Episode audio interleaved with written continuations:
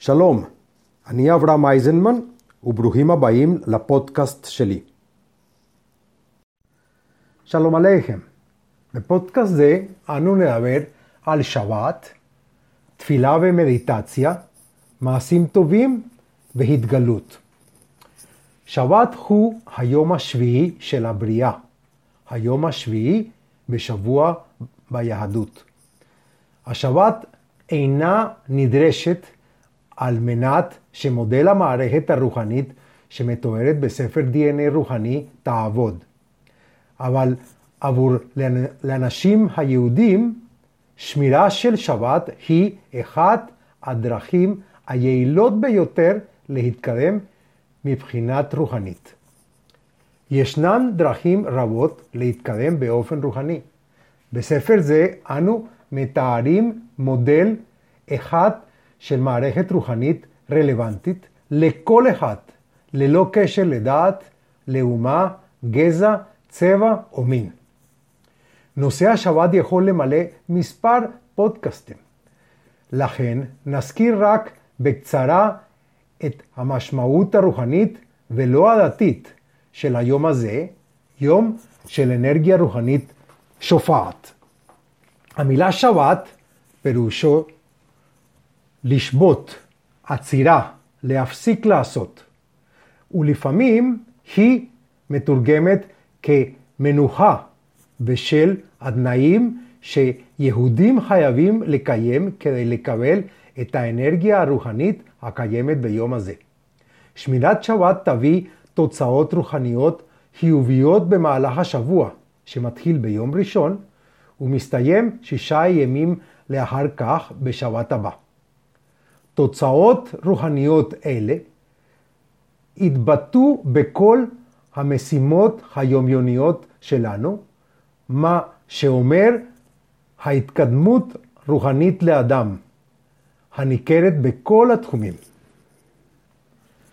כל יום בשבוע מכיל את הכוח הרוחני שבאמצעותו אנו יכולים להתחבר אל האור. אבל השבת ליהודים היא היום היחיד שבו האור הרוחני קיים בצורה הרבה יותר שופעת, איכותית יותר ומעודנת יותר, בהשוואה לשאר ששת הימים הראשונים של השבוע. ביום מיוחד זה, השפע של האור אינו בר השגה רק עבור אדם שומר שבת, כלומר, אדם שמגביל את עצמו מלעשות את הרוב המכריע של המטלות והשגרה היומיומית שלו. כל אלה נמנעים כמעט לחלוטין במטרה להגיע לתנאים המינימליים בשביל לאפשר לנו להיות קולטנים של האור הרוחני. ביום זה כל עבודה מופסקת באופן התנדבותי ל-24 שעות יחסי עובד-מעביד נשללים והשפעתם מבוטלת. זיהום הסביבה וניצול של אנשים ובעלי חיים מודחים ליום אחד. כל אדם הוא חופשי, ובתורו חייב לשחרר את כל הכפופים לו. המטרה היא ליצור סביבה פיזית של שלום טבעי ואיזון עולמי, כך שהכל ממשיך בתנופה ותנועה שלו, ללא שינויים או הפרעות ברמת המינרלית או דומם, הצמחית או צמח, הבהמית חי או האנושית מדבר. כך שהמצב הקיים של השלוות פיזית יאפשר לנו להבחין וללכוד את השפע הרוחני שנמצא ביום זה על כדור הארץ מבלי להתנגש בשום דבר או אף אחד. כשאני מעבר עם בני הדת שלי, שעדיין לא שומרים שבת, אני מסביר להם שאם התנאים האלה לא מתקיימים, הם יוצרים הפרעות בינם לבין המטען הרוחני הנוכח בשבת, מה שמפריע ומרחיק את הסביבה הרוחנית החזקה הזאת.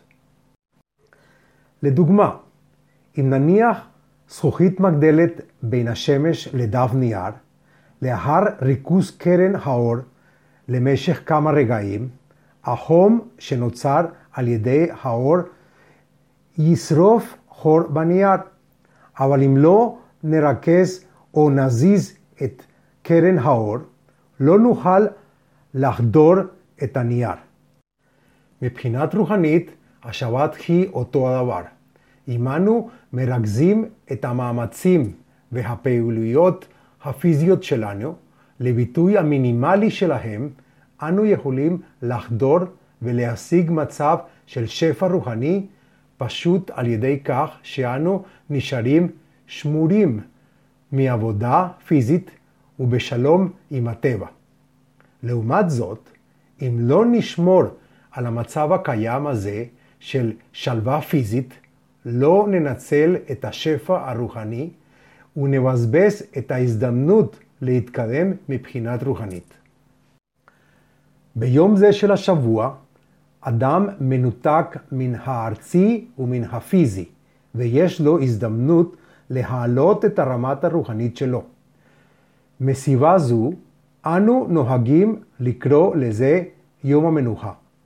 השבת היא אחת ממקורות האנרגיה הרוחנית איתה אנו מתחילים את השבוע וחיים את כולו עם עין אחת על השבת הבא, כדי לטעון את עצמנו שוב. לסיכום, חירות וסדר לאדם ולנפשו. עכשיו, אנחנו שואלים, למה התפילה והמדיטציה? תפילה ומדיטציה באותיות עבריות הם הכנה ואחת הדרכים להתקרב למציאות רוחנית. שיטות אלה הן למעשה שיטות להשגת מצב תודעה ונוכחות אמיתית עם יותר בהירות, רוגע ושלווה נפשית. כדאי להוסיף כי יש לעסוק בשיטות אלה, הם המדיטציה והן התפילה, במטרה לשפר את יכולתו של האדם להשפיע באופן חיובי על האחרים. אם פעולות אלה משמשות רק לטובת השלום הפנימי של אדם, ללא קשר לתועלת כלשהי עבור אחרים, זה רק עוד צד של האגו. הן לא מסוגלות להתחבר לרוחניות כשלעצמם. כאשר אדם עוסק בפועל בתפילה או מדיטציה, עם אדם אחר או קבוצה של אנשים במטרה לעשות עבודת רוחנית, זה הזמן בו כוח השפעה ביניהם עשוי להתגלות. ביחס לתפילה, אני אישית אוהב ותומך בזה.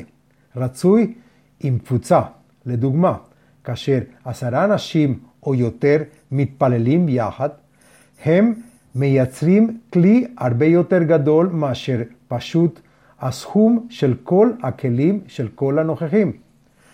כל משתתף מקבל אור רוחני בתוך הכלי הקבוצתי, אשר הרבה יותר גדול מהכלי של כל אחד מהם, וכתוצאה נהנה מיתרון נקי בצמיחה הרוחנית של אותו אדם.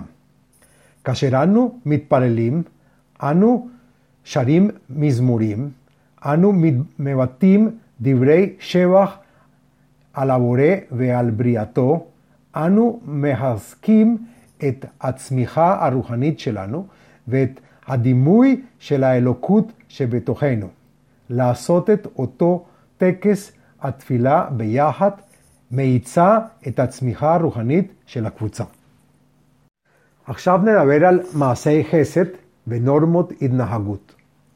הדרך הישירה ביותר להיות את המציאות הרוחנית היא לבצע מעשים טובים, מצוות, או לנהל את עצמנו כראוי, בכבוד, בהגינות ובהתחשבות באחרים בכל דבר שאנו עושים בחיי היומיומים שלנו.